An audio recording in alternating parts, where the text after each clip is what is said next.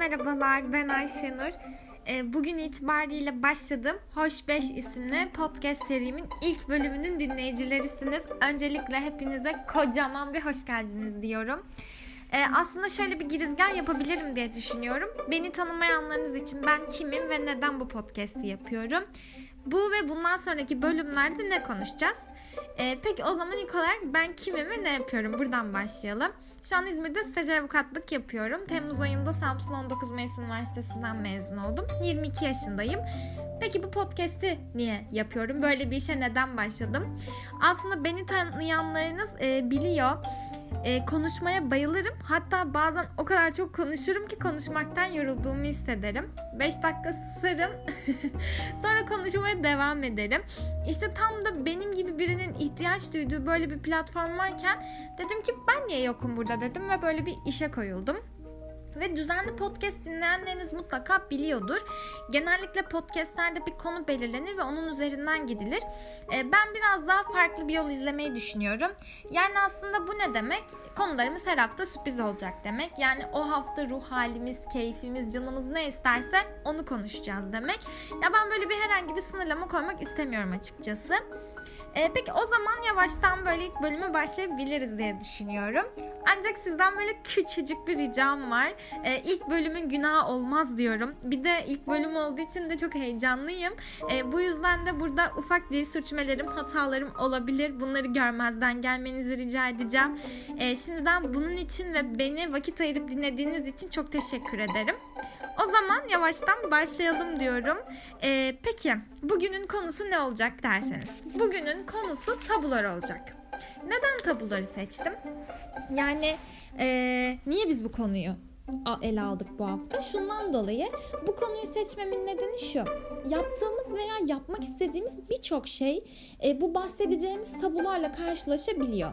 Yani bu tabu dediğimiz şeyler isteklerimizi biz farkında olmadan engelleyebiliyorlar. Hani aslında siz belki içinizden şu an şey diye olabilirsiniz. Ne ya bu falan. Ama işte dediğim gibi farkında olmadan bizi engelliyorlar. Peki önce o zaman şuna bakalım. Bu tabu kelimesi ne demekmiş? Yani neymiş bizi bu engelleyen? Şöyle demişler bu kelimenin anlamına insan davranışları ile ilişkili olarak kutsal veya dokunulmaz olarak tanımlanmış güçlü sosyal yasaklar anlamına geliyor. Hatta hepimizin çok çok yakından tanıdığı Freud'un da bir tanımı var bu konuyla ilgili. Hatta kendisinin Totem ve Tabu diye de bir kitabı varmış. Ben okumadım ama okunacak kitaplarımın arasına koydum. Belki siz de bu podcast'i dinledikten sonra merak edersiniz ya da belki ismi bile çekici gelmiştir ve bir bakmayı düşünürsünüz. Not alın isterseniz. Devam edelim. Peki Freud ne demiş bu tabu ile ilgili? Freud şunu diyor. Diyor ki tabunun iki ters doğrultuya saptığını bizim için aslında bir taraftan kutsal ilahi bir tarafının olduğunu diğer yandan da esrarengiz, kirli, tehlikeli ve yasak anlamına geldiğinden bahsediyor. Yani Freud işi de yine böyle bizim bir kafalarımızı karıştırmış. Yani aslında e, bence bana kalırsa tabunun bir paradoks olduğunu söylüyor. Ya ben öyle bir anlam çıkardım. Çünkü bir taraftan e, yasak kirli anlamına geldiğini bir taraftan da kutsal ilahi olduğunu söylüyor. Yani böyle iki tarafı da böyle farklı doğrultularda Freud'un da dediği gibi.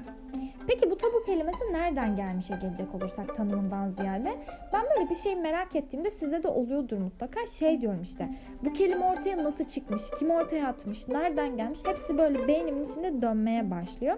İşte tabu kelimesi de şöyle ortaya çıkmış.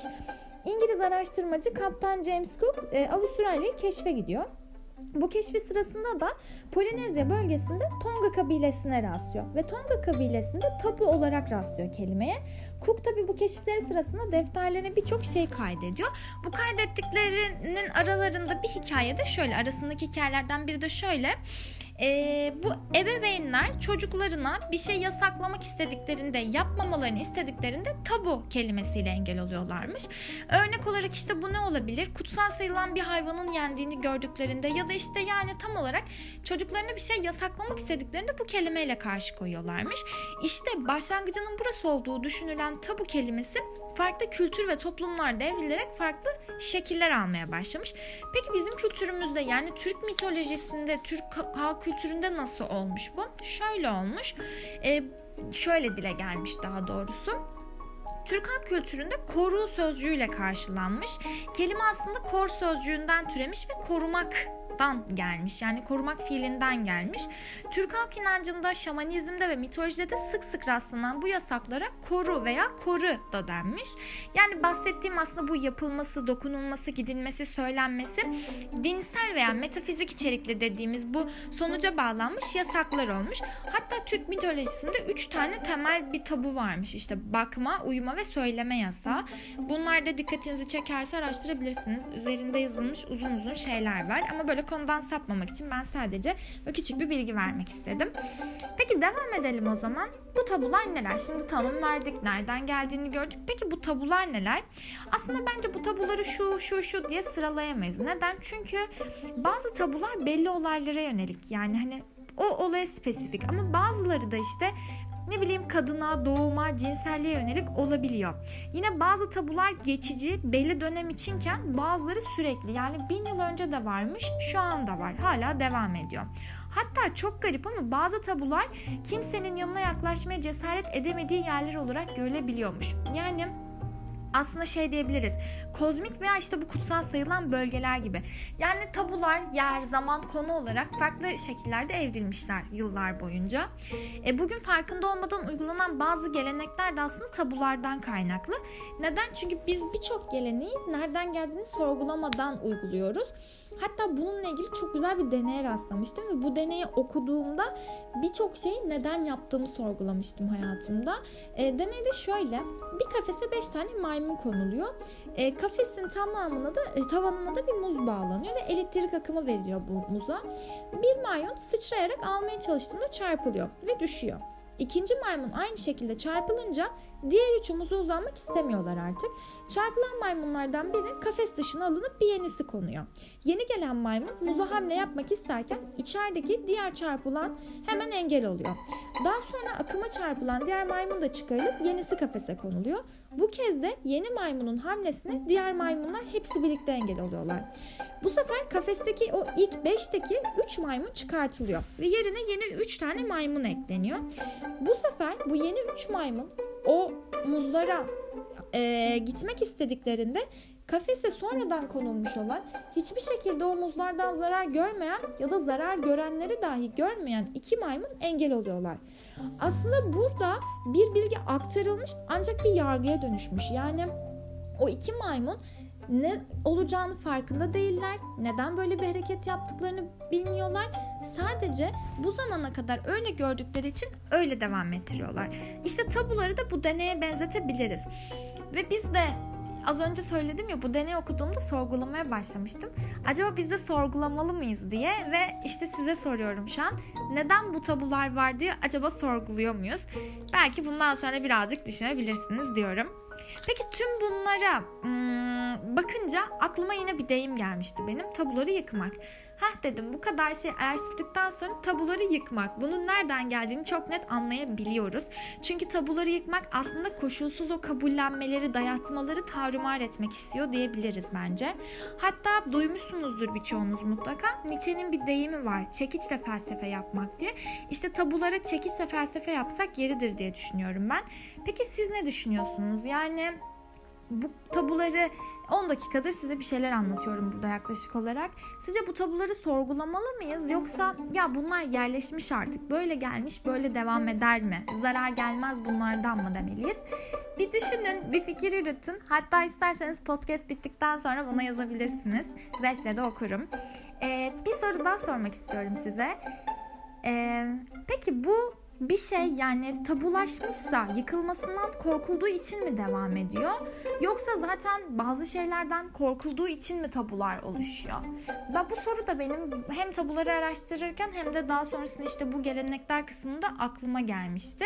Ve ben bu sorunun cevabını aslında genel bir cevap bulamadım. Çünkü her kültür kendi içinde farklılaşıyor ve e, her kültür kendi içinde farklı olduğu için evrensel bir tabunun olmayacağına kanaat getirdim ben.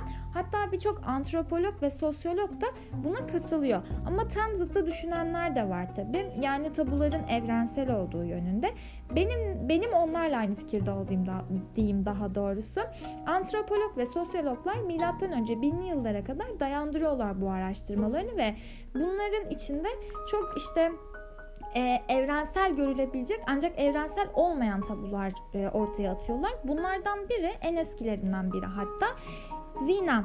Evlilik dışı cinsel ilişki. İşte kimi toplumlarda sadece evli bir bireyin aldatmasıyla sınırlı kalırken antik Yunan ve Roma'da zina sadece evli kadınlara tabuymuş. Yani erkeklerin metres tutması ya da köle kadınlarla birlikte olması serbestmiş.